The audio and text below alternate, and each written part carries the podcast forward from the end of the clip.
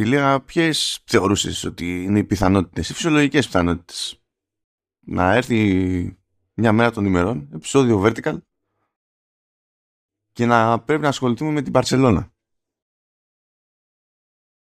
Νομίζω είναι μια, μια συγκινητική στιγμή και απορώ πήρασε τόσα χρόνια μέχρι να αποφασίσουν να κάνουν κάτι τέτοιο. Πραγματικά έχουν ξαναγίνει ποδοσφαιράκια και γενικά sport θέματα με ομάδες τέτοιες αλλά αυτό είναι πολύ στοχευμένο γενικά. Οπότε όσοι είστε φίλοι της Μπαρσελόνα θα, θα χαρείτε σήμερα πάρα πολύ. Και γεια σας, γεια σας. Καλώς ήρθατε στο Vertical Slice 240 το οποίο το γράφουμε με καθυστέρηση γιατί εγώ ξεχάστηκα εντελώς από το διάβασμα και θα το, τον έχω πάει το μάνο τώρα σφινάκι. Οπότε ελπίζω να πάμε γρήγορα και καλά για να μπορέσουμε να ξαναπούμε στο, σε normal πρόγραμμα. Ε, τι γίνεται μάλλον, πώς πάει; Τι να γίνει; Καλά είναι. Ελπίζω να προλάβω. Μετά έχω και τέτοιο έχω. Το βάλω και στα πόδια μετά. Αυτή είναι η πίκρα. Αλλά εντάξει, ξέρω εγώ. Θα σκέφτομαι, θα έχω στο μυαλό μου την, την Παρσελώνα σε όλη τη διαδρομή. Ε, σκέψω την Παρσελώνα σε όλη τη διαδρομή. Διότι μα το Θεό δεν καταλαβαίνω τι, τι παίζει με την Παρσελώνα. Βγάλανε μια ανακοίνωση.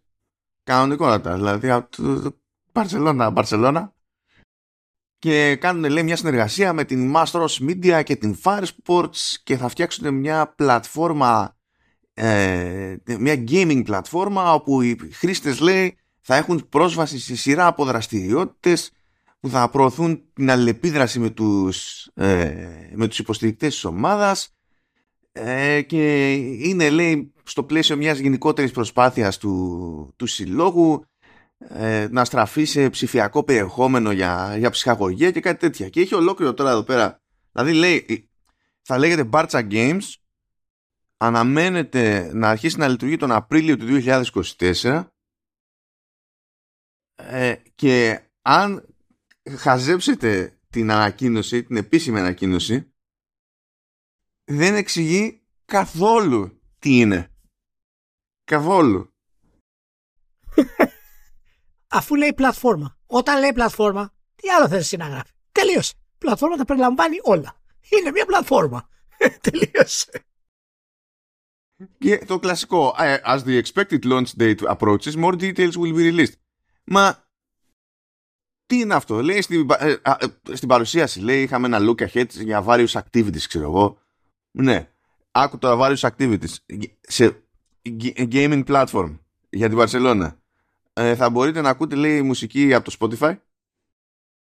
Να παίζετε λέει τα αγαπημένα σας video games.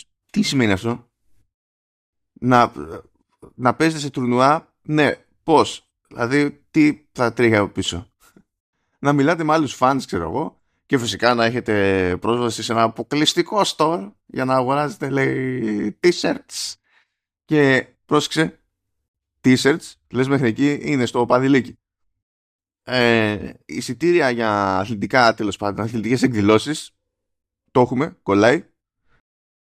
Αλλά και εισιτήρια για συναυλίες. Δεν βγάζει τίποτα νόημα είναι όλο κομπλέ δεν υπάρχει κανένα θέμα. Κάνουμε, κάνουμε ζωάρα. Τέλος πάντων, OK. okay. Πάνε ε, να μπουν στο παιχνίδι όλοι. Όλοι στο παιχνίδι της πλατφόρμας. Όλοι στο παιχνίδι της πλατφόρμας. Ναι, έχουμε λίγο παρακάτω για να θα, θα παρατηρήσουμε τους διαφόρους που φεύγουν από το παιχνίδι της πλατφόρμας έχοντας μάθει με τον άσχημο τρόπο ότι δεν γίνονται έτσι αυτά, αλλά τέλος πάντων. Α, λοιπόν, μια γρήγορη εκεί στάση στα του True Ending που δεν πήγε βάση σχεδίου αυτή την εβδομάδα. Υπό νορμά συνθήκες θα είχα ένα review για το uh, Warrior, το καινούριο του Switch. Αλλά σε ένα παιχνίδι που βασίζεται στους αισθητήρες του, των Joy-Cons μου έτυχε στη μέση της ενασχόλησης να αυτοκτονήσει το επιταχυνσιόμετρο του ενός Joy-Con. Οπότε δεν μπορώ να προχωρήσω καθόλου στο παιχνίδι και πρέπει να αλλάξω Joy-Con. Fun stuff. Αλλά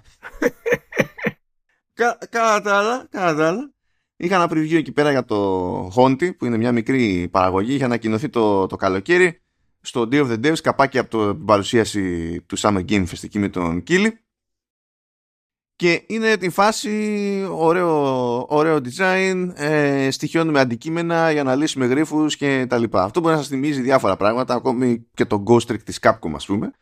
Με τη διαφορά ότι εδώ για να στοιχειώσουμε πράγματα πυροβολούμε και τεχνικώς το πράγμα λειτουργεί ως twin stick shooter, αλλά δεν είναι με έμφαση στη δράση. Είναι ένα ε, ανάποδο κόμπο, αλλά το μικρό δείγμα που είχα δεν είναι, ότι, δεν είναι τόσο παράλογο στην πράξη.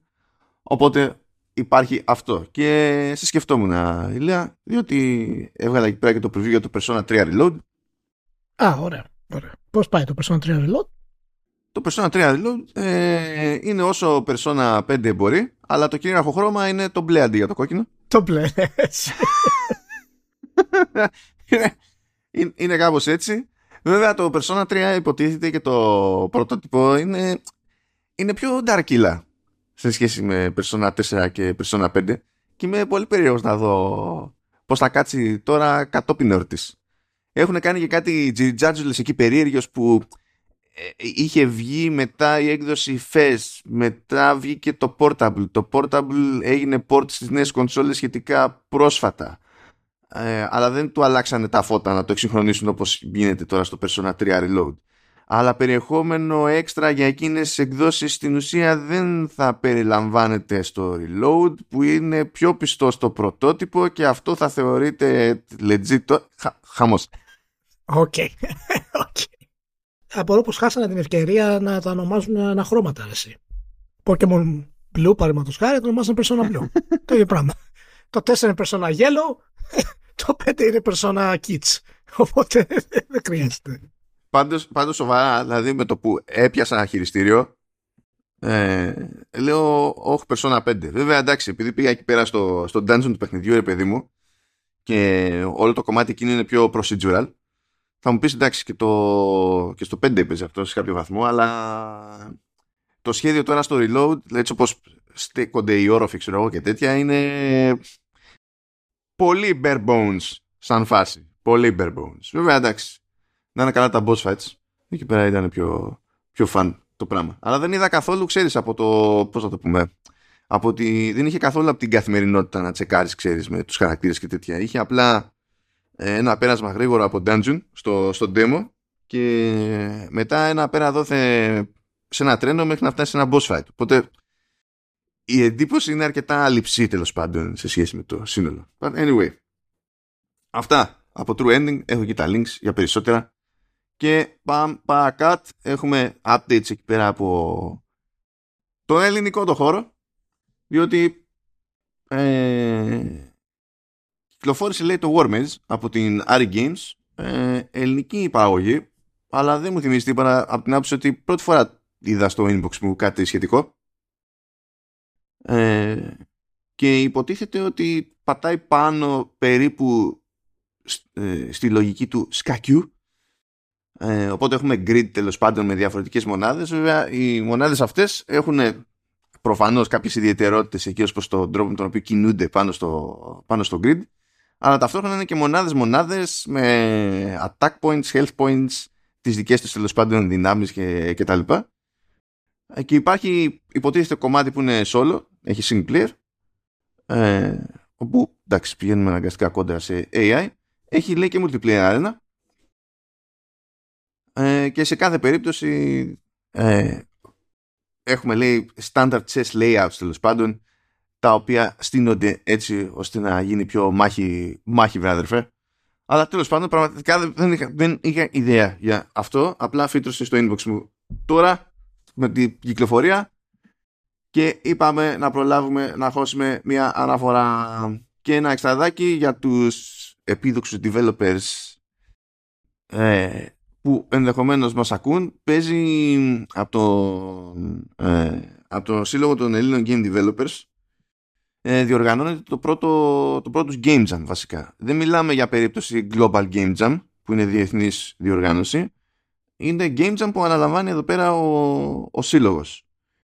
Ε, και όλο αυτό έχει το ίδιο concept ότι έχουμε τρεις μέρες στην ουσία για να δουλέψουμε πάνω σε ένα concept που μας αποκαλύπτεται με την έναρξη των διαδικασιών.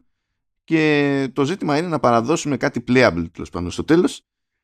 Ε, και ε, όλο αυτό ξεκινάει στις 7 Δεκεμβρίου. 7 Δεκεμβρίου δηλαδή αποκαλύπτεται το θέμα και ξεκινάει η διαδικασία και τραβάει μέχρι τις 10 Δεκεμβρίου.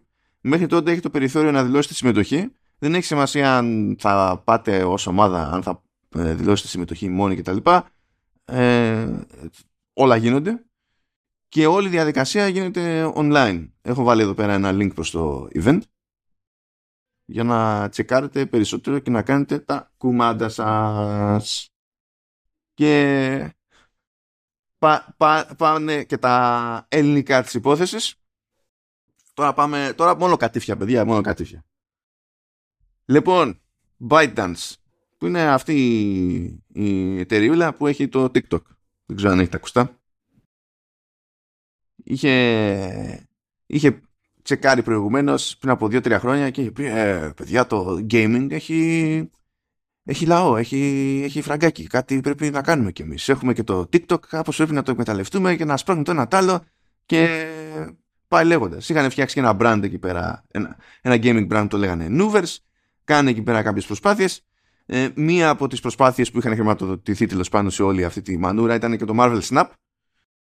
Ε, και το αποτέλεσμα είναι ότι η ByteDance ε, θα ε, στείλει χίλια άτομα από το, τα τμήματα του gaming. Ε, δεν ξέρω αν θα μείνει ίχνος από την Noovers. Ε, στην ουσία βγαίνουν από το άθλημα καθόλου ε, τελείως. Ε, ό,τι παραγωγές έχουν και τρέχουν που δεν είναι για φούντο κοιτάζουν να τις πουλήσουν. Και φαντάζομαι ότι κάποια συνεννόηση θα παίξει και στην περίπτωση του Marvel Snap διότι οι developers του Marvel Snap είπαν ότι δεν σταματάμε εμείς την ανάπτυξη εγώ, ούτε τέλος το παιχνίδι για σας ε, αλλά that's it από, από λεπτομέρεια καλά πήγε γι' αυτό άλλος ένας μαθαίνει με το, με το δύσκολο τρόπο ότι η, η προσέγγιση έχω λεφτά, είδα φως και μπήκα δεν φτάνει δεν ξέρω πόσες Microsoft χρειάζονται κάποιες τέτοιες εταιρείες για να το καταλάβουν αυτό το πράγμα. Αλλά, και ξέρω... Ε, Εντάξει, έχει χίλιες θέσεις τώρα. Πραγματικά τώρα δεν το λες και απλό κάτω. Απίστευτο. Απίστευτο. Όχι, ναι, ναι, κάνουμε ένα about face και γεια σας, ξέρω εγώ. Είναι ναι, ναι. Λοιπόν, Unity ε, στέλνει ακόμη περισσότερους, έτσι κι αλλιώς έχει στείλει δύο φορές μέσα αυτή τη σεζόν, ε, τη χρονιά μάλλον, όχι σεζόν, θα στείλει ένα 265 άτομα. Γιατί, γιατί αν θυμάστε, δεν πάει πολύς καιρός, είναι ξέρω εγώ δύο χρόνια. Είχε αγοράσει, υποτίθεται, ε, μηχανικούς αλλά και τα εργαλεία της Wita Digital από Peter Jackson κτλ. Βέβαια η Wita δεν είχε πεθάνει από την άποψη ότι προέκυψε μια άλλη εταιρεία που λέγεται Wita FX ε, πάλι με μεγαλομέτωχο τον Peter Jackson που συνεχίζει να ασχολείται ε, με VFX σε κινηματογράφο κτλ. Και, και η συμφωνία με τη Unity έλεγε ότι πάρτε εσείς τα δικαιώματα στα εργαλεία, πάρτε τους engineers, αλλά εγώ μπορώ να συνεχίζω SAE να χρησιμοποιώ αυτά τα εργαλεία και να τα τροποποιώ και τέλος πάντων what, δεν μπορείτε δηλαδή ναι μεν σας ανήκουνε αλλά εγώ κάνω ό,τι θέλω με αυτά από τη δική μου τη μεριά. Ε, και η Unity είπε ότι ε, ε, θέλουμε να εστιάσουμε στο core business. Είναι αυτά τα μαγικά που λένε σε αυτές τις περιπτώσεις. Οπότε σουτάκι όλοι οι engineers ε, θα μας μείνουν λέει φυσικά τα δικαιώματα στα εργαλεία αυτά. Έβγαλε και η πλευρά του Peter Jackson μια ανακοίνωση και λέει ότι δεν αλλάζει ε, κάτι για εμάς αλλά κάνουμε ό,τι μπορούμε να προσλάβουμε λέει όσο περισσότερους γίνεται από εκείνους που απολύονται. Ε, εννοείται ότι εξακολουθούμε να έχουμε δικαίωμα χρήσης σε όλα αυτά τα εργαλεία και να κάνουμε ό,τι μας γουστάρει. Ε, και δεν θα κάνουμε μπρος πίσω στο branding θα μείνουμε with FX ξέρω, και τα λοιπά. Άλλο ένα πράγμα που γίνει καλά στη Unity no worries. No worries. No worries. No worries. Και συνεχίζουμε τα ευχάριστα με την Embracer που όντως αυτό που είχαμε σχολιάσει σε προηγούμενο επεισόδιο από ό,τι φαίνεται συμβαίνει.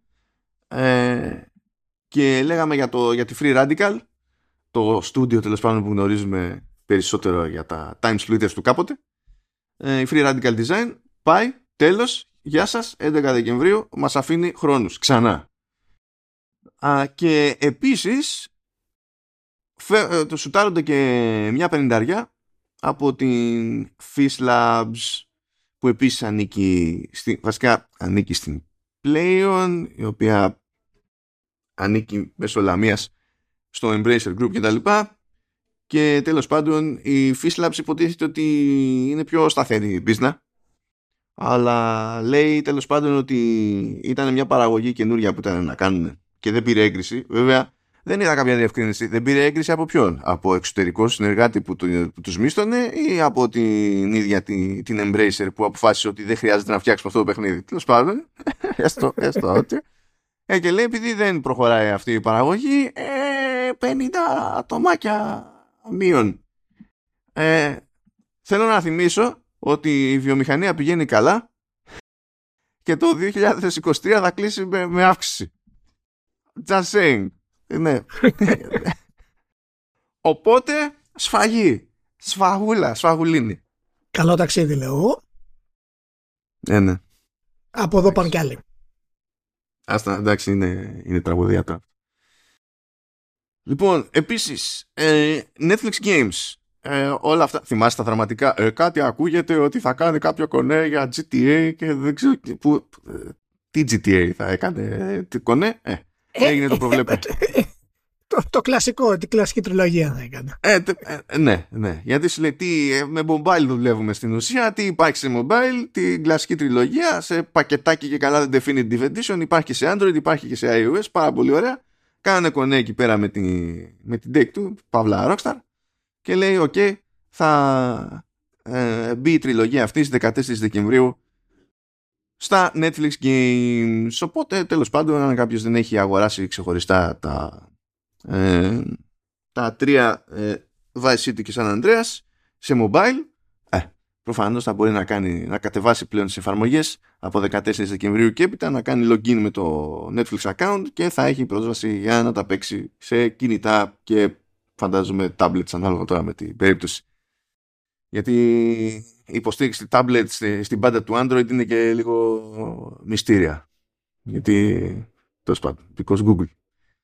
Α, περιέργως, δεν είναι το μόνο πράγμα που είναι κατά μία έννοια σχετικό με Rockstar που έχει το μενού εδώ. Διότι, ε, ε, αν θυμάστε, ε, ένας εκ των συνειδητών της Rockstar, τον Dan Hauser, ένας από τους δύο Hauser, ε, την είχε κάνει και είχε ανακοινώσει μια νέα εταιρεία που λέγεται Absurd Ventures. Και για καιρό δεν είχε ακουστεί κάτι ε, και τώρα ακούστηκε και οι τύποι λοιπόν είπανε ναι γεια σας ε, έχουμε να ανακοινώσουμε δύο original storytelling universes. Α, οκ. Okay. Και είμαι σε φάση όχι, ε, μέσα μου όχι άλλο universe, άλλο universe. Ε, και λέει τα πρώτα βήματα σε αυτά θα γίνουν με graphic novel και με τι να το πω αυτό audio fiction series ε, αυτό είναι audio drama εντάξει okay. ε, θα ξεκινήσει είναι, είναι δύο τα IP και καλά είναι American Caper και Better Paradise τα δύο τα universes τέλος πάντων το American Caper θα ξεκινήσει με graphic novel το Better Paradise θα ξεκινήσει με audio drama και υποτίθεται ότι αυτά τα πρώτα βήματα θα γίνουν λέει το 2024 ενώ είναι στα σκαριά και άλλες ιστορίες για διαφορετικές πλατφόρμες, formats, ξέρω εγώ, είδη και τα λοιπά.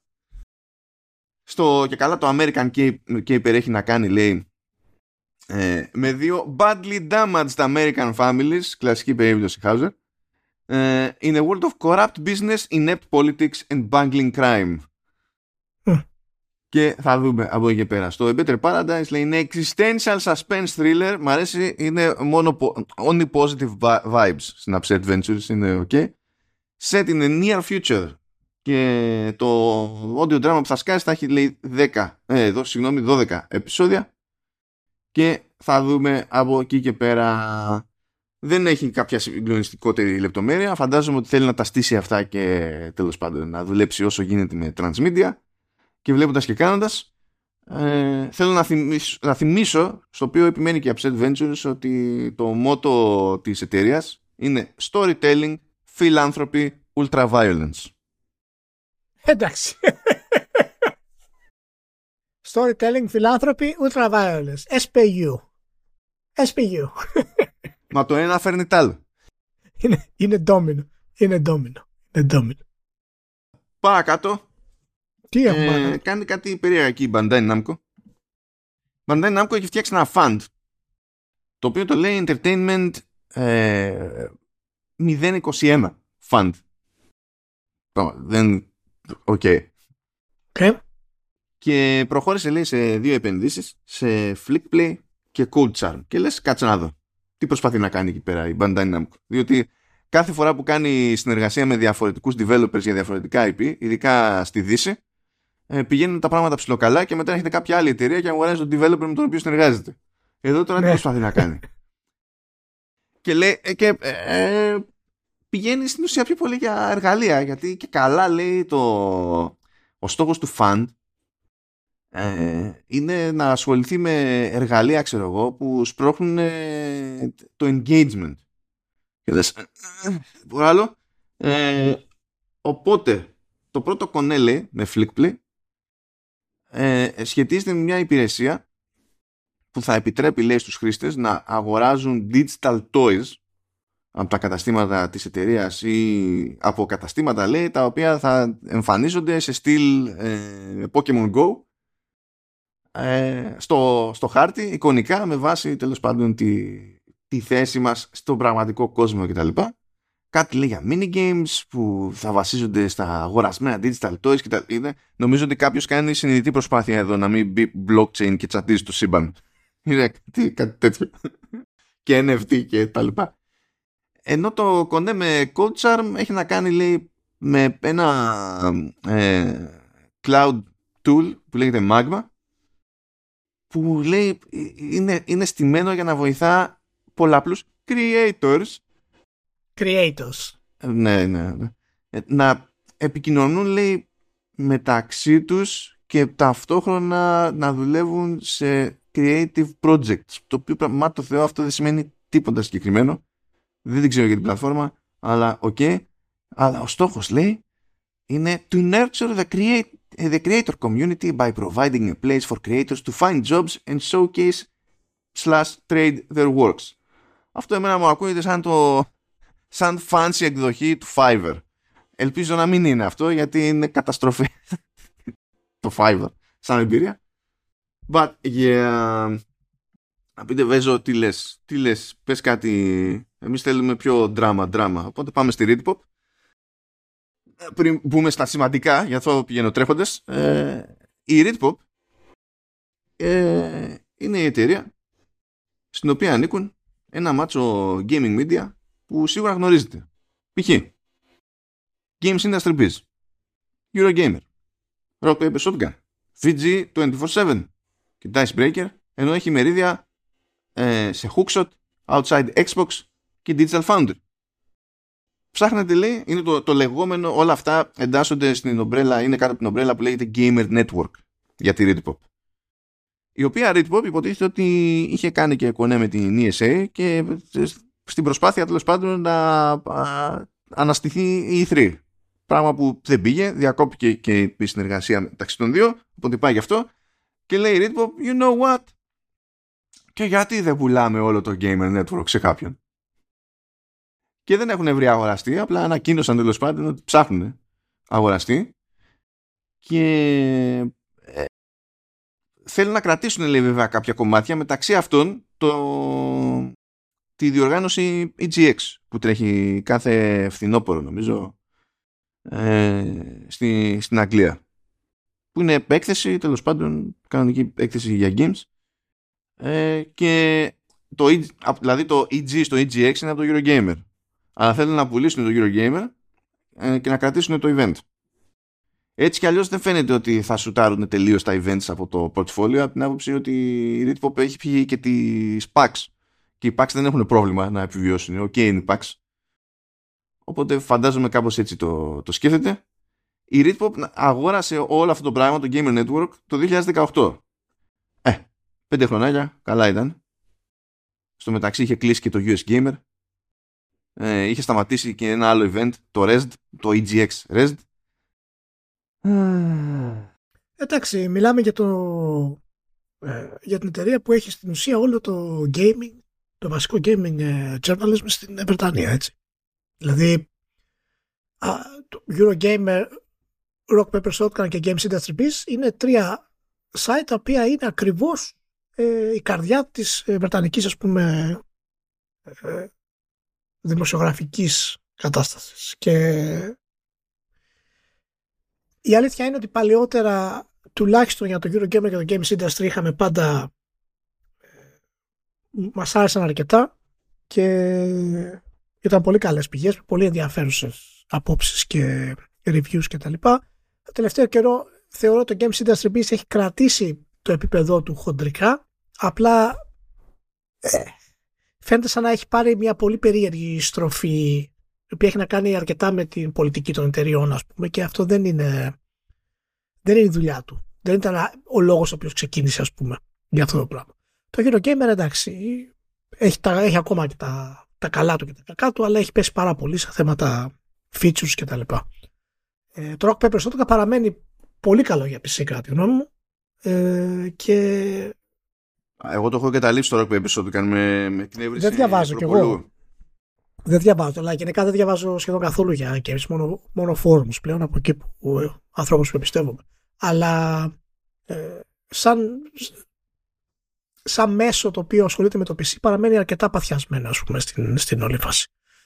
Ε, οπότε είναι καλό. Και μάλιστα πριν, ε, πριν μερικούς μήνες ζητούσαν και νέους συντάκτες. Οπότε δεν είναι ότι, ότι πάει στραβά ε, αυτά τα πράγματα. Προφανώς πρόκειται για μια πίστα που θέλει να κάνει η Ρήτρο, μια κίνηση συγκεκριμένη. Ναι, θα δούμε. Ελπίζω να επιβιώσουν γενικά οι εργαζόμενοι. Πάντως για αυτό που λες για το games industry νομίζω ότι ε, όταν πέφτεις ε, πάνω σε κάποιο opinion piece, ξέρω εγώ, κάτι κουλό που έχει κάνει το games industry piece, κατά πάσα πιθανότητα, κατά πάσα πιθανότητα το byline θα λέει Rob Fahey. Είναι αυτό το, αυτό το παλικάρι έχει ένα σερί καμενίλας που πλέον το παρακολουθώ από βίτσιο. Δηλαδή, αν δω Rob Fahey, είμαι σε φάση κάτσε να δω τι παπάτζα έχει, έχει πει πάλι. τι παρακολουθώ, δηλαδή, για να ανεβάζω στροφές μόνος και μετά παραπονιέμαι ότι δεν βρίσκω τη ησυχία. Αλλά τέλος πάντων, έτσι κι αλλιώς πάντα εγώ δεν θα φταίγα. Εγώ θα φταίγα. Οπότε ναι. Λοιπόν, πάμε στα ενδιαφέροντα. Πιο ενδιαφέροντα.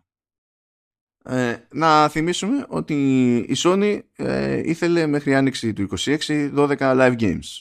Ε, ε, πρόσφατα μας είπε ότι ε, τελικά μέχρι άνοιξη του 26 μάλλον 6 live games.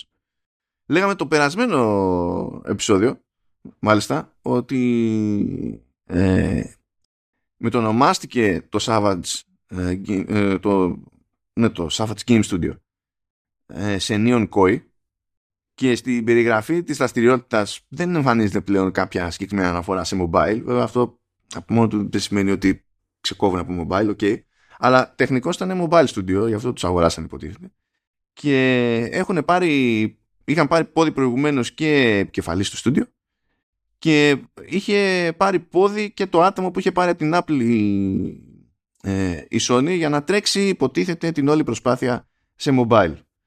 Ο Jim Ryan είχε τάξει εντωμεταξύ ότι ήδη, ήδη το 10% της business του PlayStation θα προερχόταν από δραστηριότητα σε mobile, το οποίο δεν έχει κουνηθεί τίποτα.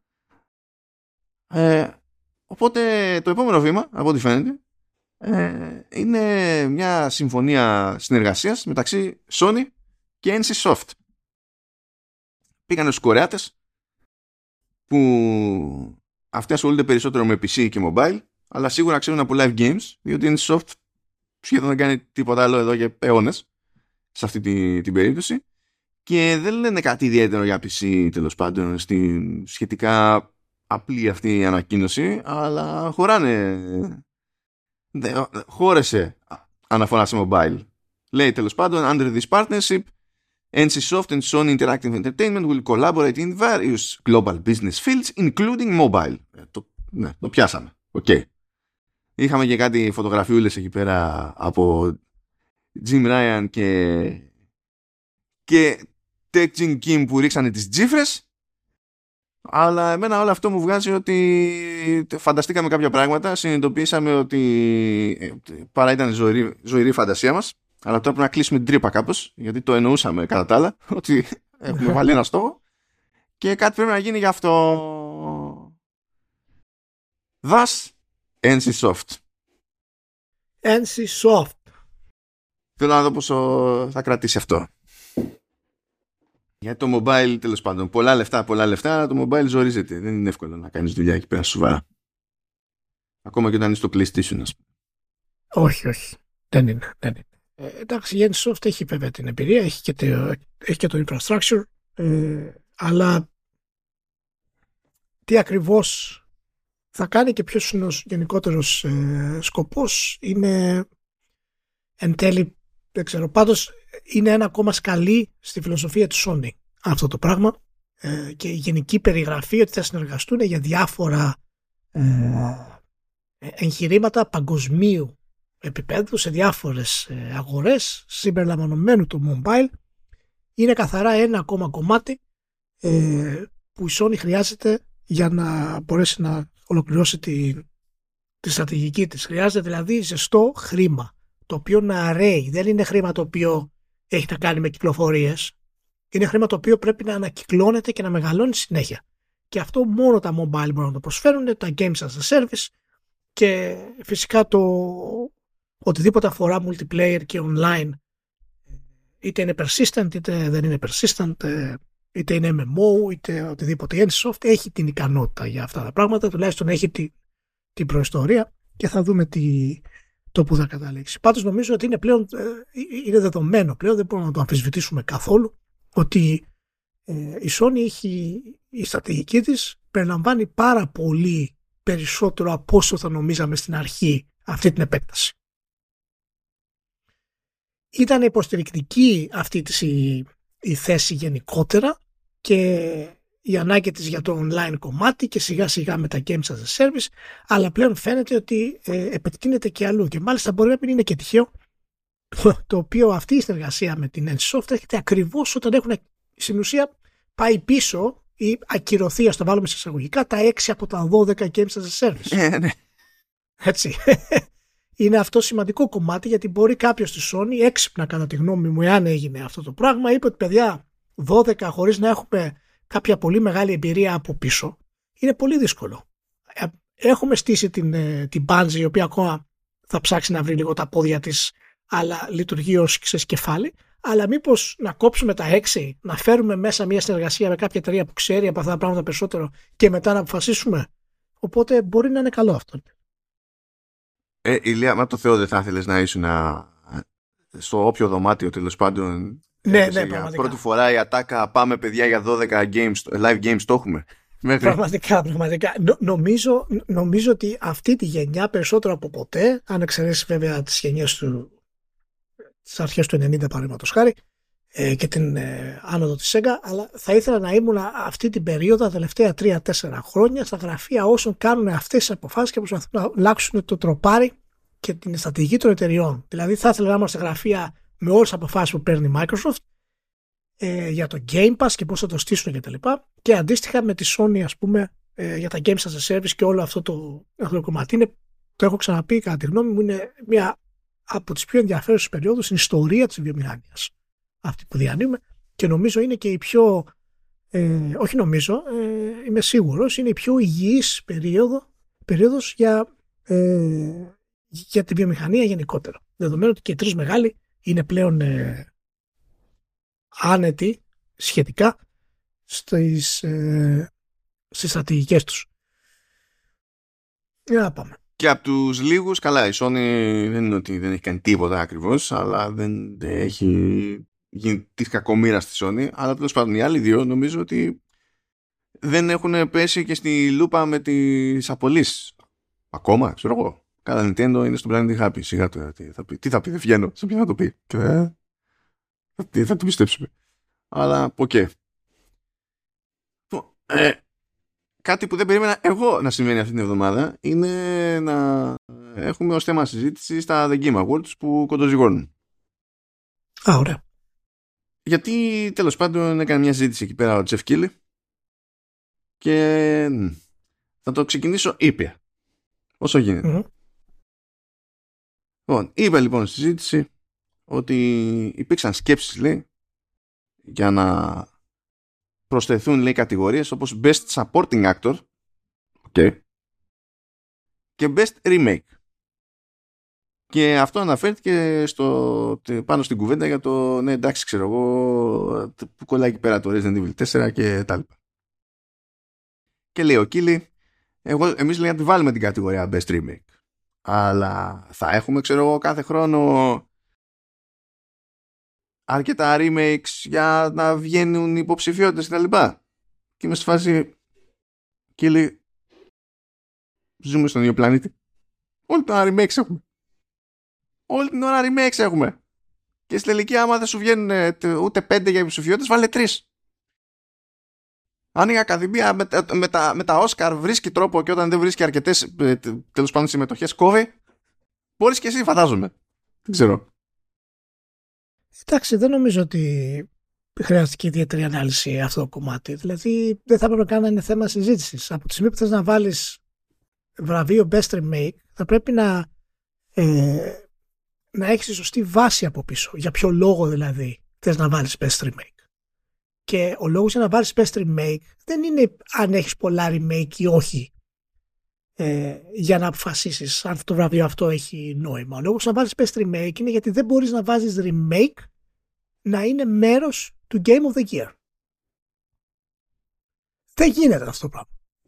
Θα πρέπει να είναι τόσο πραγματικά διαφορετικό από το original παιχνίδι που θα πρέπει έτσι να, να είναι ένα τελείως διαφορετικό ε, concept και gameplay. Παρ' όλα αυτά, ακόμα και αυτό δεν είναι δίκαιο. Σε καμία περίπτωση. Τώρα δεν θέλω να ξαναμπω σε αυτή τη διαδικασία, τα έχουμε ξαναπεί πάρα πολλές φορές. Αλλά επειδή έγινε μια συζήτηση και, στο, και στα social για αυτό το κομμάτι, παρατήρησα, θα ήθελα να ξαναθίξω ορισμένα πράγματα. Ε, υπήρχαν αναφορές, παραδείγματος χάρη, το Final Fantasy ε, 7 Remake είναι πιο λογικό να ήταν μέρος του Game of the Year Award αντί για το Resident Evil 4. Παραδείγματος χάρη. Ή το Resident Evil 2 ήταν πιο λογικό από το Resident Evil 4. Ε, γιατί έχει διαφορετικό gameplay. What? Κα, δε, καλά, στο πρώτο τέλος πάντων μπορώ να σκεφτώ ε, ένα angle και καλά, τέλος πάντων. Αλλά το 4 περισσότερο το- από το 2, η ίδια προσέγγιση, η ίδια πράγμα, δηλαδή, η ίδια λογική είναι και ακριβώς. Ναι, αλλά εγώ θα σου πω γιατί διαφωνώ εντελώς με, αυ- με αυτή την κατάσταση. Γιατί όταν λέμε ότι έχει διαφορετικό gameplay, παραδείγματος χάρη, θα ας πούμε το Final Fantasy VII το remake, το οποίο είναι το, το πιο ουσιαστικό remake με την έννοια που προσπαθούμε να το ορίσουμε αυτή τη στιγμή. Να ορίσουμε αυτή τη στιγμή. Ε, δεν μπορεί να συναγωνιστεί στο Game of the Year γιατί έχει από πίσω το μια ανεπανάληπτη προϊστορία η πλειοψηφία του κόσμου είναι επηρεασμένη από αυτούς τους χαρακτήρες, επηρεασμένη από αυτό το lore, είναι στο υποσυνείδητο και στο συνείδητο όλων των gamers που έχουν περάσει όλα αυτά τα χρόνια. Δεν έρχεται από το πουθενά. Δεν είναι remake το οποίο είναι «Ω, εμφανίστηκε από το πουθενά, άρα είναι ok». Είναι remake το οποίο έχει βαρύτητα από πίσω μόνο του, το οποίο δεν είναι δίκαιο για παιχνίδια που είναι καινούρια. Και δεν έχουν αυτό το, ρι- α- α- αυτή τη βαρύτητα στη συνείδηση του κοινού. Αυτό ο κόσμος δεν το συλλαμβάνει αυτό το πράγμα. Αυτό το λες πα- πάντα με το σκεπτικό ότι καταλήγουν να συνεπάρχουν ε, ε, Στην ίδια να κατηγορία. συναγωνίζονται Στην ίδια- νέες- νέα παιχνίδια, ας πούμε, αυτό. Ακριβώς, ακριβώς, γιατί στην ίδια κατηγορία, εάν βάλεις το Alan Wake 2 και το Final Fantasy 7 Remake, έχει πολύ διαφορετική βαρύτητα ο ένας τίτλος από τον άλλον. Λόγω της προϊστορίας τους. Και αυτό επηρεάζει τον κόσμο, επηρεάζει τις πωλήσεις και μεγαλύτερη απόδειξη αυτού είναι η- η- τα τρομερά reviews που είχε πάρει το Final Fantasy 7 το remake. Το οποίο η βάση του gameplay που είχε ήταν απαρχιωμένη εντελώς. Εντελώς. Οπότε από τη βάση του η λογική αυτή του γιατί να έχουμε ε, remake, βραβείο για remake ας πούμε, χρειάζεται να την, να, να, να την επαναπροσδιορίσουμε. Ο λόγος που πρέπει να υπάρχει είναι για να μην παίρνει θέση από τα τρέχοντα παιχνίδια. Και να πεις best remake of the year, αυτό. Τελείωσε. Και άμα δεν υπάρχει remake, δεν βάζεις remake. Αυτή τη χρονιά δεν είχαμε remake, για να μπορέσουμε να πούμε, ή είχαμε ξέρω εγώ δύο, τρία. δεν χρειάζεται πολλή ανάλυση. Αλλά η βάση πρέπει να είναι αυτή. Δεν μπορείς να βάζεις παιχνίδια που έχουν ιστορία χρόνων να συναγωνίζονται. Και το είχαμε ξαναπεί αυτό είναι από τα πιο δυνατά παραδείγματα. Είναι τα, είναι τα Legends of Zelda. Δηλαδή, αν έκανες remake το Carina of Time και του φέρνεις μηχανισμούς οι οποίοι έχουν να κάνουν σαν το Breath of the Wild, όχι το Tears of the Kingdom, θα ήταν το καλύτερο παιχνίδι των εποχών. Πήγε. Ξανά. Πρέπει να το βάλεις, να το συγκρίνεις με ένα νέο action adventure, ας πούμε, που είναι εξαιρετικό αυτή τη χρονιά και να του φας και τη φήμη και όλα αυτά, γιατί έχει αυτή τη βαρύτητα από πίσω. Δεν είναι δίκαιο αυτό μάλλον. Κατά τη γνώμη μου, δεν είναι δίκαιο.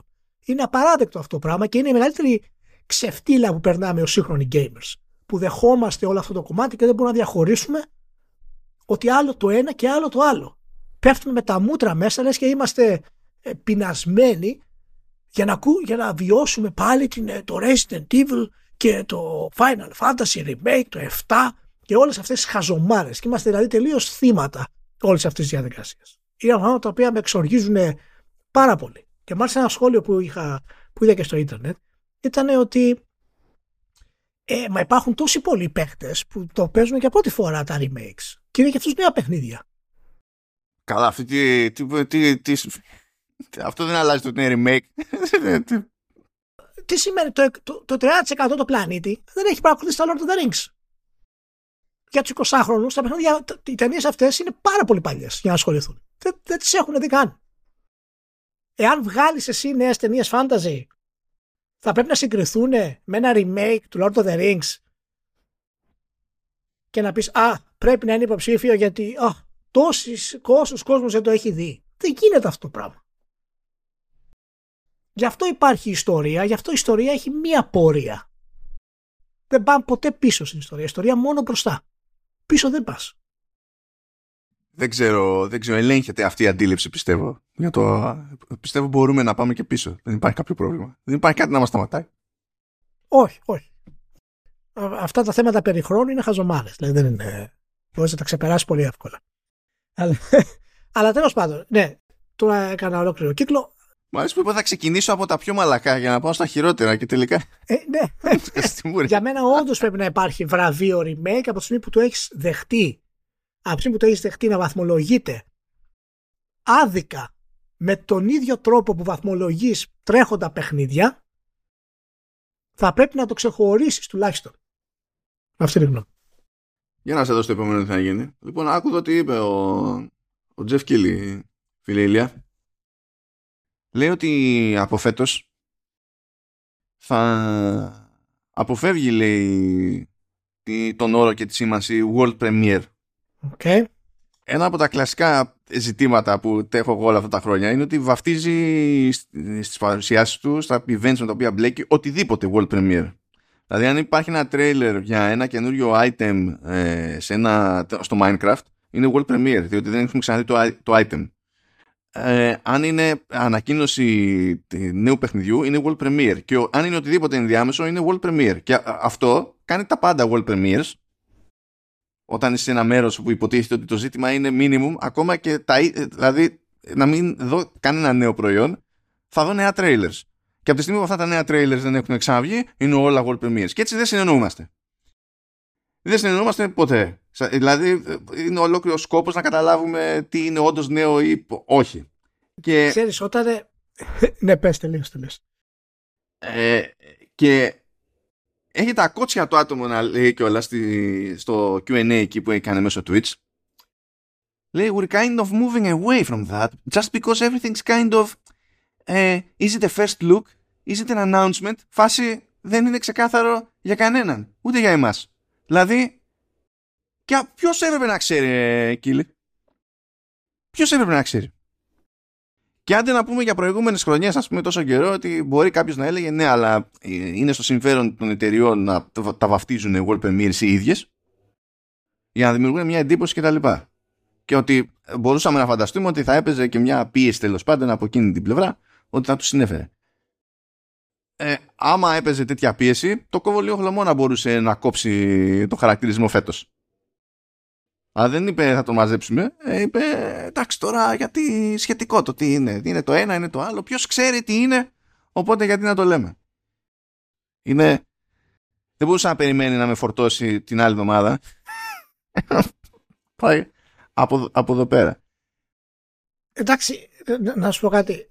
Αυτό είναι ένα από τα προβλήματα τα οποία έχουμε γενικά σαν άνθρωποι, σαν ανθρωπότητα, όταν ε, ε, παίρνουμε αυτό το εργαλείο που λέγεται γλώσσα και δεν το χρησιμοποιούμε, αλλά τα γράμματα που φτιάχνουν τις λέξεις βγάζουμε άλλο νόημα από αυτό που λένε.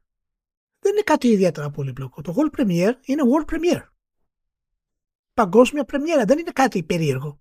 Είναι πολύ κατανοητό τι σημαίνει το παγκόσμιο πρεμιέρα. Σημαίνει ότι θα δείξεις την ανακοίνωση ενός παιχνιδιού το οποίο ποτέ κανένας δεν έχει ξαναδεί. Ούτε σε forums, ούτε σε teaser, ούτε σε τίποτα. Αυτό είναι World Premiere.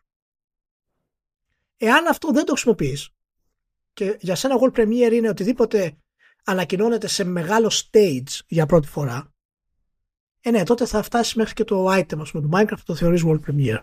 Μάλλον. Οπότε καλά είναι που φεύγει από αυτό, από αυτό το στυλ, κανένα πρόβλημα, αλλά τουλάχιστον να σημαίνει ότι άμα έχει ένα World Premiere, δηλαδή παραδείγματος χάρη World Premiere θα είναι το νέο σύλλογο Kojima. Αυτό, άμα βγάλει αυτό, αυτό είναι World Premiere. Ναι, αλλά είναι, είναι, είναι άξιος να το βαφτίσει πάλι με κάποιο ηλίθιο τρόπο. Αυτό είναι δηλαδή. Περιμένω ναι, να δω τι θα κάνει. Πω, δηλαδή, αυτό είναι World Premiere. Το να δούμε το πρώτο τρέιλερ ενός, ενός παιδιού που είναι ήδη ανακοινωθέν δεν είναι World Premiere. Μπορείς να πεις να το ανακοινώσεις ως η πρώτη φορά που θα δούμε gameplay trailer. Πες το έτσι. Είναι, παιδιά, οι λέξεις και τα γράμματα έχουν συγκεκριμένο νόημα. Γι' αυτό χρησιμοποιούμε. Για αστυνόμαστε. Οπότε. Όχι, Ηλία, τα χρησιμοποιούμε για να γεμίσουμε χώρο σε servers. δεν, δεν υπάρχει για να συνεννοούμαστε. Είναι, δεν έχεις ενημερωθεί. Είναι από τους αγαπημένους μου όρους. Στα αγγλικά, βέβαια. Έτσι. Lived experience. Και λες. Απλά φύγετε. Απλά φύγετε. Δηλαδή. Δεν ξέρω πόση εμπειρία έχεις μαζέψει εσύ, Ηλία, από πράγματα που δεν έχεις ζήσει αλλά θα ήθελα να, να μάθω κάποτε. Έχω αυτή την απορία. Τέλος πάντων, ναι. Εγώ έχω μόνο τεμέκ εμπειρίες σε αυτή τη ζωή. Καλά, ας μην ξεφύγω άλλο με αυτή την ιδέα, γιατί έχω και άλλη ιδέα. Λοιπόν, έγινε Τζέρτζελο, που δεν το πιάσαμε την περασμένη φορά. Ε, γιατί ασχοληθήκαμε μόνο με τα Game of the Year, όχι με τις υπόλοιπες τέλος πάντων υποψηφιότητες στι άλλε κατηγορίε. Αλλά έγινε και ένα Τζέρτζελο για το ότι το Dave the Diver πήρε υποψηφιότητα στην κατηγορία Best Indie Game. Και γιατί έγινε τζέρτζελο, διότι μπορεί να δει κάποιος τον David Diver και να λέει ότι εντάξει, εγώ μπορώ να καταλάβω ότι αυτό δεν είναι τεράστια παραγωγή και ότι α, έτσι κι αλλιώς κι αλλιώτικα και ας πούμε κολλάει. Ε, Ούτως ή άλλως είναι σχετικό άνατα έτη τι σημαίνει κάθε φορά indie, οπότε ας πούμε ότι υπάρχει μια θεωρητική ευελιξία. Το πρόβλημα με την περίπτωση του David Diver είναι ότι αναπτύχθηκε από τη Mint Rocket.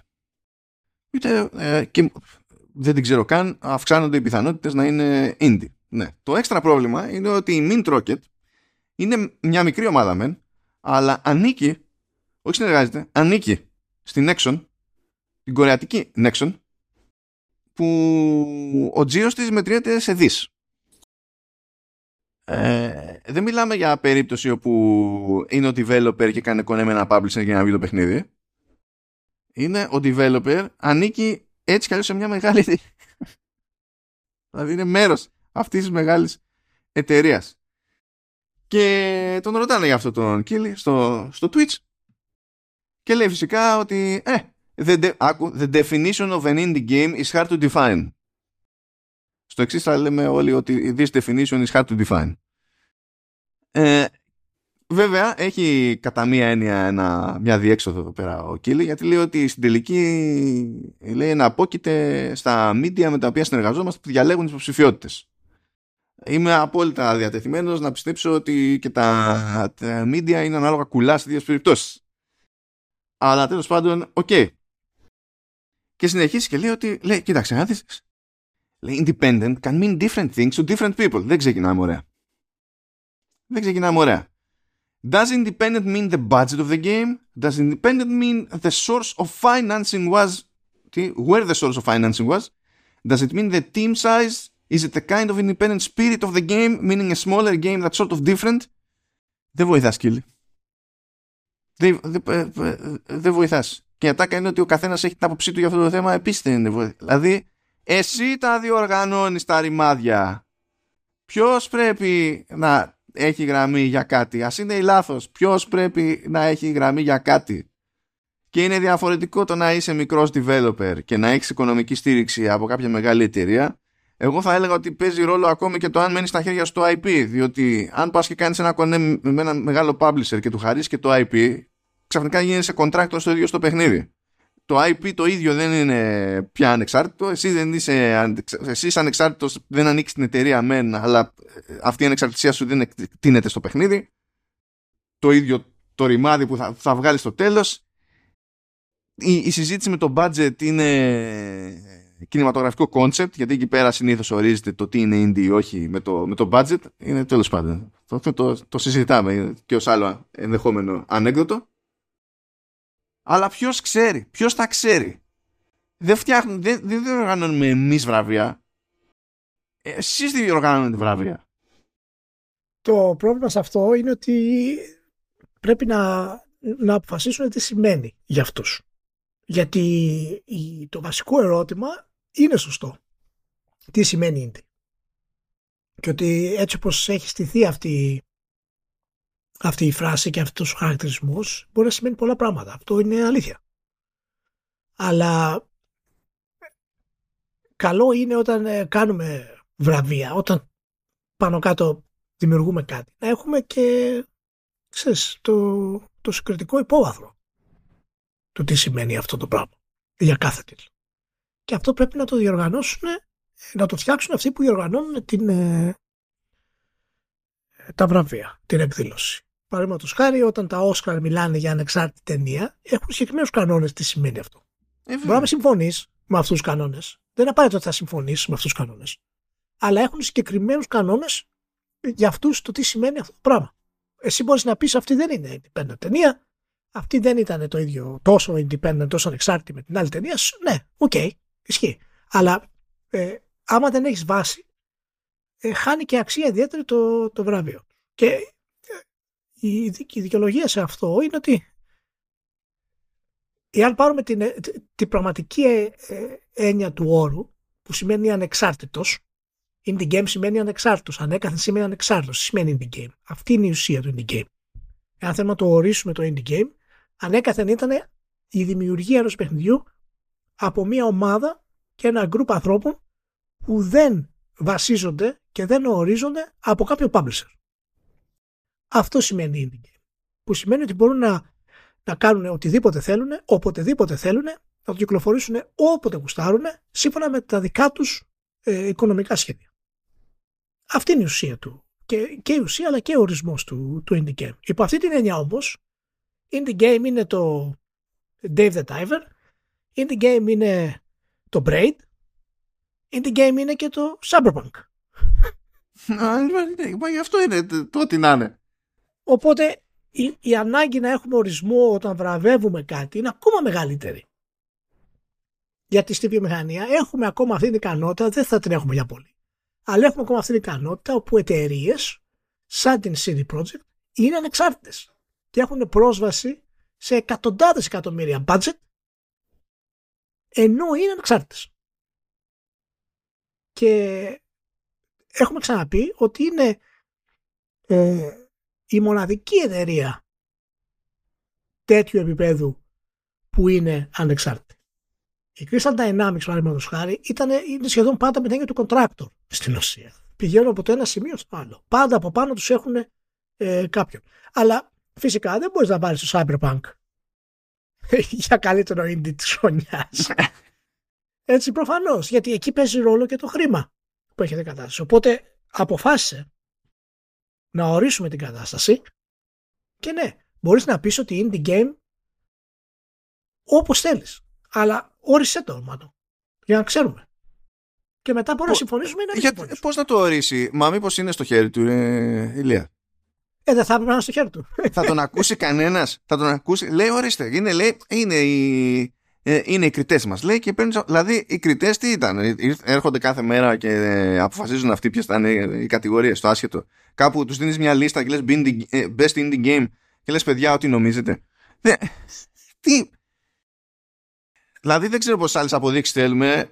και θεωρίες θέλουμε για το ότι όλη αυτή η φάση είναι συστηματικά ασόβαρη. Δηλαδή και...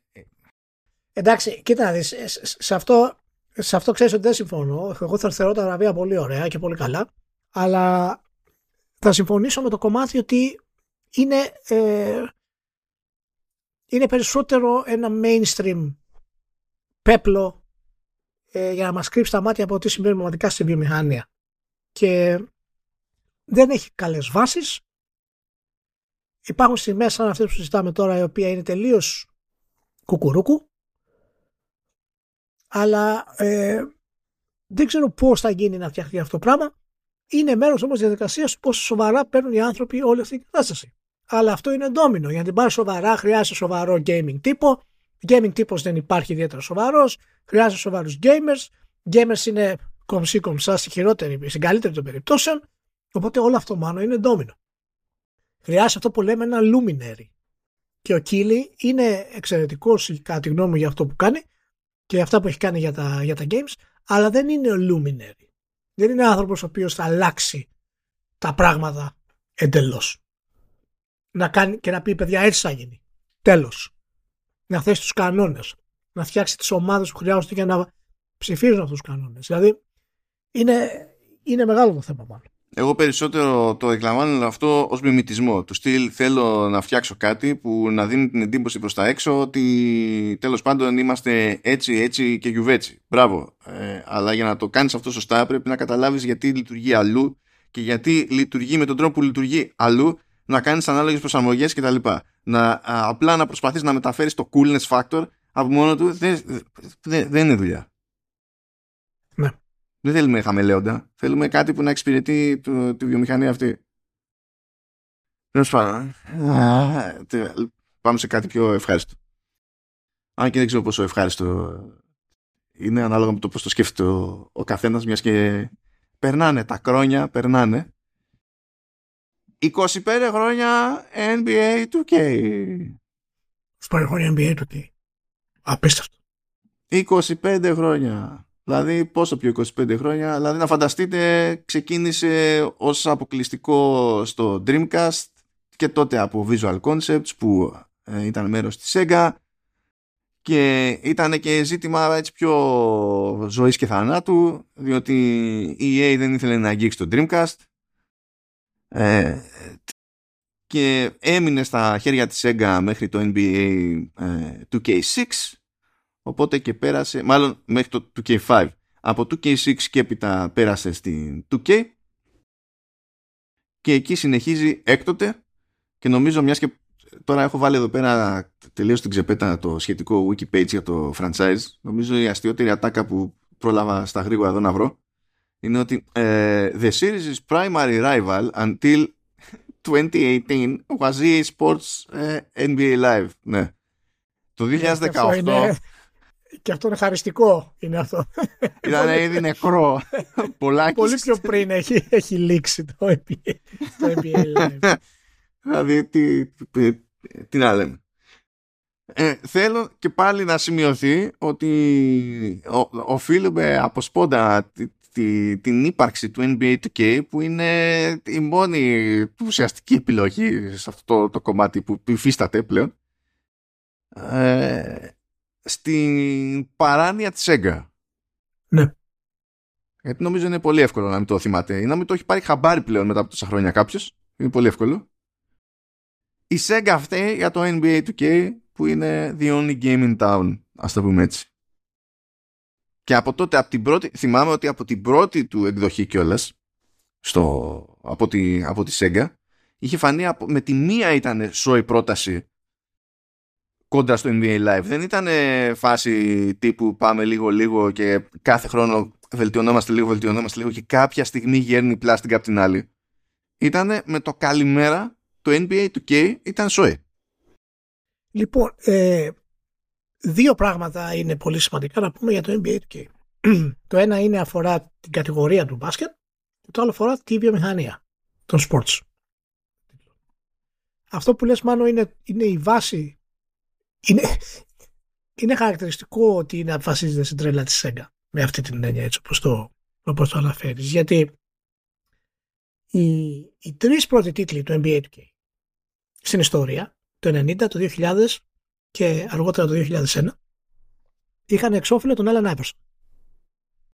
Το οποίο είναι, ε, ο, ο οποίος είναι το, ο απόλυτα επαναστατικός αθλητής για το concept ε, του NBA.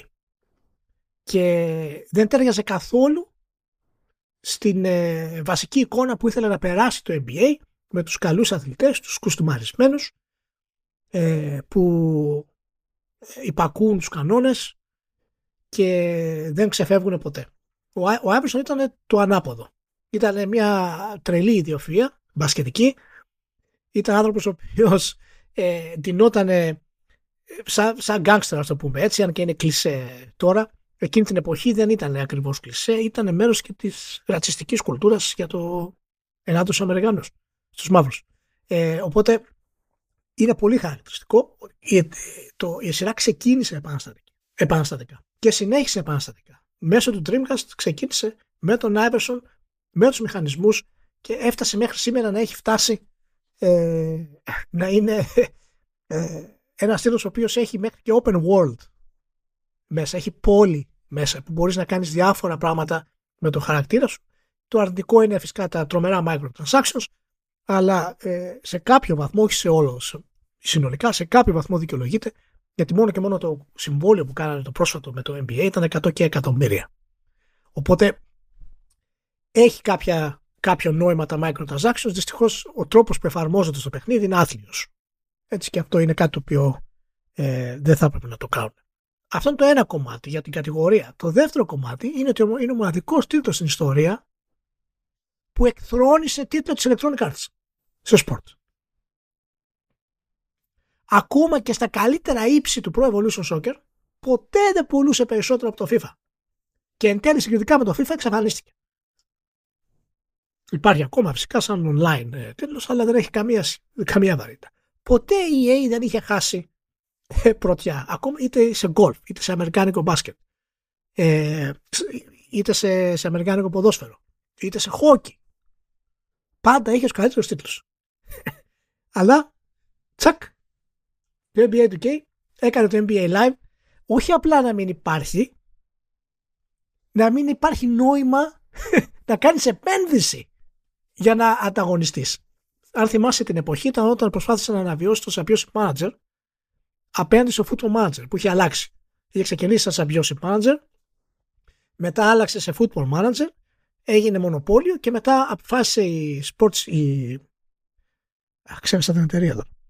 Ε, η Eidos τότε να, να, να δημιουργήσει ξανά το Championship Manager, να πάει κόντος στο Football Manager, κυκλοφόρησε μία χρονιά και εξαφανίστηκε. Αυτό κατάφερε. Και είναι πραγματικά μια πολύ σημαντική σειρά. Πολύ σημαντική σειρά. Λέγαμε ότι ήταν. Την περασμένη φορά δεν ήταν που λέγαμε για 25 χρόνια Half-Life. Νομίζω ναι, την περασμένη φορά. Είναι τέτοιο, είναι η περίοδος. Είναι 25 χρόνια από something κάθε λίγο και λιγάκι. Οπότε εντάξει, νομίζω κολλάει και με τις αρχές τουλάχιστον του NBA 2K γιατί έχουμε και 25 χρόνια από το Ιαπωνικό τουλάχιστον λανσάρισμα του, του Dreamcast. Άρε Dreamcast. Άρε Dreamcast. Που, άλλο ένα πράγμα που εξηγείται από την παράνοια της Sega που ήταν καταδικασμένο να αποτύχει εμπορικά διότι είχε κάψει κάθε ίχνος εμπιστοσύνης, ας πούμε η Sega ε, που είχε κερδίσει και από καταναλωτές αλλά τέλος πάντων σε, σε κάποιο βαθμό και από publishers, developers και, και τα λοιπά αλλά εντάξει ε, δεν ξέρω έχω, έχω ξεχάσει πια που είμαι, τι λέει το τάλι ας πούμε για το πόσες φορές έχω ξεκινήσει ολόκληρη σούζα για να κάθομαι να λέω ότι το Dreamcast ήταν μπροστά την εποχή του. Ακόμη περισσότερες φορές πρέπει να έχω πει ότι το, το Dreamcast είναι αγαπημένη μου, ε, όχι κονσόλα, καλά αυτό το έχω πει, αλλά το Dreamcast ως ονομασία είναι η αγαπημένη μου ονομασία κονσόλας, ever. Δηλαδή, ναι. Ε, δεν είναι ένα, ένας όρος που στέκεται τέλος πάντων ο normal μόνο στην εποχή τους, στα τέλη της δεκαετίας του 90. Νομίζω ότι άμα θέλεις πουλιέται και σήμερα, σαν όρος, έτσι. Κάπως, κάπως έτσι. Και ε, μου αρέσει γιατί είναι ταυτόχρονα και ε, μεταφορικά προφανώς ταιριάζει και στο concept του gaming. Του τι είναι τέλος πάντων το, το gaming, γιατί έχουμε ένα ε, μηχάνημα που τέλος πάντων εστιάζει στο, στο gaming. Τι να πούμε για το, για το online που το έκανε πιο οργανωμένα ε, για, τα, για τις τρελές επαχές του Peter Moore. Αυτό είναι άλλο, εντάξει. Αυτό είναι για μας, όχι να τα θυμάται άλλος κόσμος. Να πούμε για το τι αδιανόητη, τι αυτοκτονική δημιουργική ελευθερία είχαν τότε τα στούντιο της Sega και βγάζανε δεξιά και αριστερά καινούρια IP, καμένες ιδέες, αδιανόητα. Δηλαδή μεταξύ αυτών των προσπαθειών ήταν και τα NBA 2K και NHL 2K και τα λοιπά και NFL 2K τότε που αυτό δεν επιβίωσε, εντάξει. Ε, αλλά ε, δηλαδή Sonic Adventure Crazy Taxi αυτό τώρα το άλλο δεν ήταν ε, δικό τους αλλά είχαν αποκλειστικότητα ξέρω εγώ το, το, το ρημάδι το Soul Calibur. Ξεκίνησε αυτό το μηχανάκι και είχε Sonic Adventure και Soul Calibur Day One. Αυτό σημαίνει ότι είχε ε, περισσότερους κράχτες σε λανσάρισμα από οποιοδήποτε PlayStation το οποίο είναι από μόνο του αστείο στη, στην όλη φάση. Ε, ε, γέννησε αυτό το πράγμα το REZ, την παράνοια του REZ που εξακολουθεί και έχει επιρροή σήμερα. Εξακολουθεί και έχει επιρροή σήμερα ακόμα και αν δεν θυμάται κανένας ή δεν γνώρισε κανένας το REZ στη, στην τελική. Το οποίο βέβαια βγαίνει, ξαναβγαίνει, ξαναματαβγαίνει, δεν έχει, δεν έχει κανένα, κανένα πρόβλημα. Ε, τι να πω, Space Channel 5, why? Because. Τσούτσου Rocket. Τώρα αυτά δεν τα λέω για να γουστάρετε ότι δεν και καλά, ξέρω εγώ, ήταν ε, ανεπανάλητα παιχνίδια ή τα λοιπά. Αλλά μιλάμε για ένα χάος δημιουργικότητας. Samba de Amigo, Fantasy Star Online, το οποίο εξακολουθεί Fantasy Star Online. Ε, Virtua Tennis, που ακόμη το, το θυμάμαι και κλαίω. Jet Set Radio, ήταν, δηλαδή τι να λέμε. Αυτό μας πάει πίσω και στην, ε, και στην ε, συζήτηση για τα indie. Δεν είπα καν σεν μου έτσι, δεν έχω πει σεν, δεν το είχα Δηλαδή δεν, ναι, δεν χρειάζεται καν αυτό. Δεν, υπάρχει, δεν έχει υπάρξει άλλη εταιρεία στην ιστορία της βιομηχανίας όπου έχει αγκαλιάσει, αγκαλιάσει την, ε, την έννοια του indie όπως την ξέρουμε σήμερα με εκατομμύρια επένδυση. Εκατομμύρια εκατομμυρίων επενδύσεις.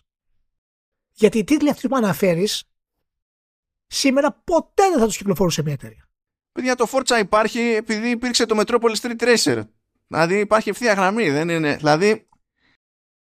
Γιατί ακριβώς. Γιατί αυτά τα παιχνίδια που έβγαζε τότε η Sega είχαν, ήταν indie. Είναι indie για σήμερα. Οι ιδέες τους και τα ορίσκο τους για σήμερα θα ήταν indie.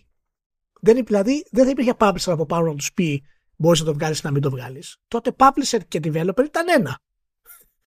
Ήταν φοβερό δηλαδή. Είναι φοβερό. Είναι μια πλούσια χίπικη εταιρεία. Αυτό ε, ε, έτσι, το, έτσι, είναι, έτσι το ορίζω εγώ ιστορικά. Απίστευτα πράγματα, απίστευτα. Δηλαδή, αν είναι, ε, αν ένα πράγμα. Δηλαδή, δοκίμασε το, τη μόντα με τα, με, με τα VMUs, τα θυμάσαι τα VMUs, τα Visual Memory Units, που μπαίνανε πάνω ναι, στο ναι, χειριστήριο. Ναι. Καλά, το χειρι... ο συνδυασμός του χειριστήριου ήταν questionable. Εντάξει, οκ. Okay. Αλλά το concept έχω ε, μια κάρτα μνήμης που δεν είναι απλά κάρτα μνήμης και έχει και μια οθονίτσα εκεί πέρα και μπορώ να ασχολούμαι με κανένα mini game και τα λοιπά. Αυτό τότε δεν το είχαν κάνει μισοριξιά δηλαδή προφανώς δεν το χρησιμοποιούσαν όλα τα παιχνίδια δεξιά και αριστερά. Αλλά η Sega όταν το στήριζε το ζούσε. Και μερικοί τρίτοι όταν το στήριζε δηλαδή θα πει τώρα κανείς και τι έγινε. Αλλά όταν έπαιζα Resident Evil Code Veronica στο Dreamcast έβλεπα το κλασικό συμβολάκι με, το, με τον παλμό που δείχνει ε, τι φάση είναι η υγεία του χαρακτήρα στην ναι. οθονίτσα του VMU πάνω στο χειριστήριο. Και αυτό σε γλίτωνα πράγματα στο UI και ήταν ένα πράγμα που είχε νόημα να το βλέπεις με μια ματιά κτλ. Δεν μιλάω τώρα για το τι γίνεται με Sonic Adventure και την εκτροφή των Τσάο και τα δεν ξέρω και εγώ τι, χαίρομαι πολύ. Αλλά πιο πολύ το έκανε η Sega να περπατήσει αυτό το περίπου second screen από ότι όλοι οι άλλοι μαζί τη δεκαετία του 2000 που έτασαν second screens. Ακόμη και αυτό που δεν οδήγησε πουθενά, ξέρω εγώ, στο Dreamcast περπάτησε καλύτερα στο πλαίσιο της, yeah. της πλατφόρμας. Τι... Και σεν μου, ε, Ηλία. το ρημάδι το, το σέρνου. Δηλαδή, εντάξει. Εντάξει. Και... και το ένα και το δύο είναι εντάξει. Θέλουν podcast από μόνα τους. Αυτό είναι αλήθεια. Ε, και είναι φυσικά και στα top 50 παιχνίδια όλων των εποχών. Ήσουν και καλεσμένος για να, το, να τα συζητήσουμε. Ε, εν τω μεταξύ είναι από τους τίτλους που η νοσταλγία των χρόνων τον κάνουν ακόμα πιο σημαντικό. Γιατί το χτίσιμό του ολόκληρο, το αφηγηματικό και η ατμόσφαιρά του είχαν από μόνα τους μια νοσταλγία όταν τα έπαιζες. Εκείνη τη στιγμή. Και είναι πραγματικά μία από τις ε, πιάνω αστραπή στο μπουκάλι που λένε οι Άγγλοι ας πούμε για να μπορέσεις να βγάλεις τέτοιο παιχνίδι. Ε, ε, ε, Ηλία στα σοβαρά τώρα, στα σοβαρά, στη Sega κάποιος, δηλαδή κάποιος, ποιος κάποιος, ο Σουζούκι.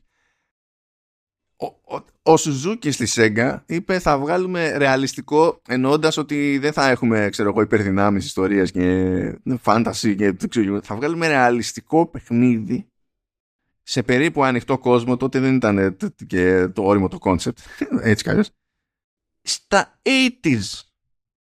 Για την Ιαπωνία Ναι, και μα- την Κίνα των Μανώ. 80s.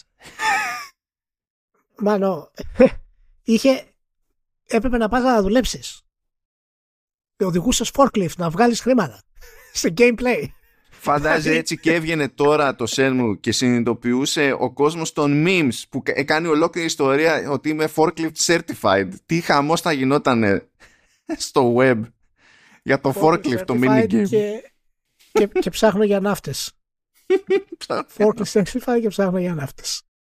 Αδιανόητο. Λοιπόν, Και δεν είναι καν το τελευταίο πράγμα που κλείνει 25 χρόνια, παιδιά.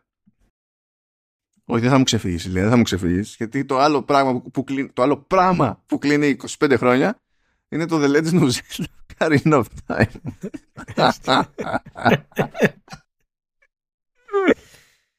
ε, Α, Τραγωδία.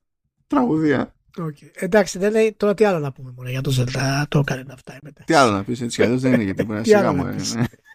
Ε, τι άλλο να πεις.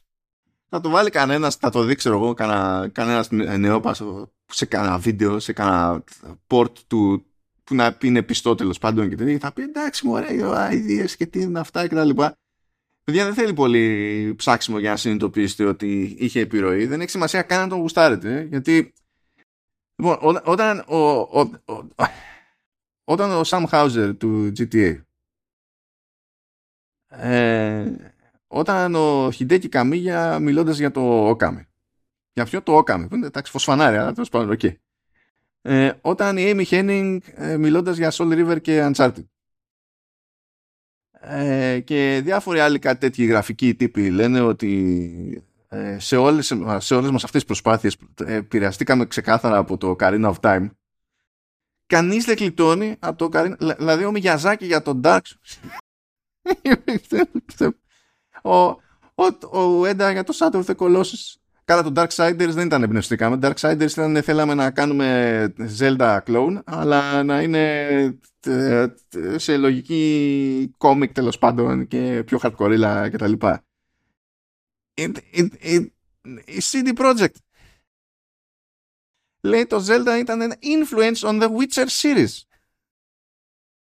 Το πιο αστείο που βρε- βλέπω στη λίστα είναι ότι εμπνεύστηκε λέει ε, ο Χάτζι με Ταμπάτα τον Final Fantasy για τον ανοιχτό κόσμο του Final Fantasy 15. Ταμπάτα φύγε από αυτή τη συζήτηση. δηλαδή, το και. Ενώ τίτλοι, ενώ τίτλοι σαν, ε, σαν το Zelda φυσικά έχουν επηρεάσει Ανατολή και Δύση. Αυτή η αίσθηση που έχουν οι Ιάπωνες για την ιστορία τους στο video games και το πώς έχει επηρεάσει γενιές δημιουργών είναι κάτι που δεν το βλέπεις τόσο συχνά στη Δύση. Μόνο. Αυτός ο σεβασμός που έχουν για το πώς έχουν επηρεάσει το δικό του σχεδιάσμα και πόσο, με πώς ταπεινότητα μιλάνε για τις δικές τους δημιουργίες συγκριτικά με την ιστορία είναι κάτι το οποίο είναι φυσικά θέμα κουλτούρας ιαπωνική, ok. Αλλά δείχνει και πώς πλησιάζουν ε, τα video games, που είναι κάτι διαφορετικό από ό,τι έχουμε στη, στη Δύση. Ε, και ακόμα και ο Μιγιαζάκη, όταν του λέγανε για τον ανοιχτό κόσμο και τα λοιπά στα παιχνίδια, στο παιχνίδι που θέλει να κάνει και τα λοιπά, λέει Who's Zelda, λέει, ήθελα να δεν, ναι, δεν βγαίνει, λέει αυτό. Οπότε μπορούμε να καταλάβουμε ε, πόσο μεγάλη ήταν αυτή η κυκλοφορία φυσικά, αλλά και γενικότερα η σειρά που εάν ποτέ κάναμε σημαντικότερες σειρές όλων των εποχών, ε, μπορεί το Zelda να, να, να βγει η πιο σημαντική σειρά που έχουμε παίξει ποτέ ε, για τη βιομηχανία. Πρέπει να είναι ίσως η σειρά που έχει επηρεάσει τις περισσότερες κατηγορίες video games ever. Και η ιδέα και μόνο ότι μετά το Breath of the Wild και, και το Tears of the Kingdom ε, θέλω να φάω τα αυτιά μου. Θέλω Ε, δηλαδή δεν, ναι, να... ναι. ε, Δεν την παλεύω. Δηλαδή δεν αντέχεται. Δεν αντέχεται. Έτσι, δεν αντέχεται. Δεν- Εν τω μεταξύ αυτά τα- τα- εννοείται τα είχα ξεχάσει για τότε, έτσι, ότι ήταν πρωτοπορία Ναι, για ναι, τότε καλά, το, το, προφανώς. τα- το target lock και το ότι ε, τα πλήκτρα ξέρω εγώ ήταν context sensitive ότι μπορεί σε μια περίσταση το τάδε πλήκτρο να έκανε το χ πράγμα και σε μια άλλη περίσταση το ίδιο πλήκτρο να έκανε το ψ πράγμα ανάλογα με τα τεκτενόμενα ξέρω εγώ αλλά ε, εννοείται ότι είχα ξεχάσει ότι αυτά ήταν ε, πράγματα που ε, έφερε στο προσκήνιο το, το Karina of Time γιατί ποιος θυμάται τέτοια λεπτομέρεια θυμάται το σοκ φαντάζομαι πάνω απ' όλα Το- Απίστευτο.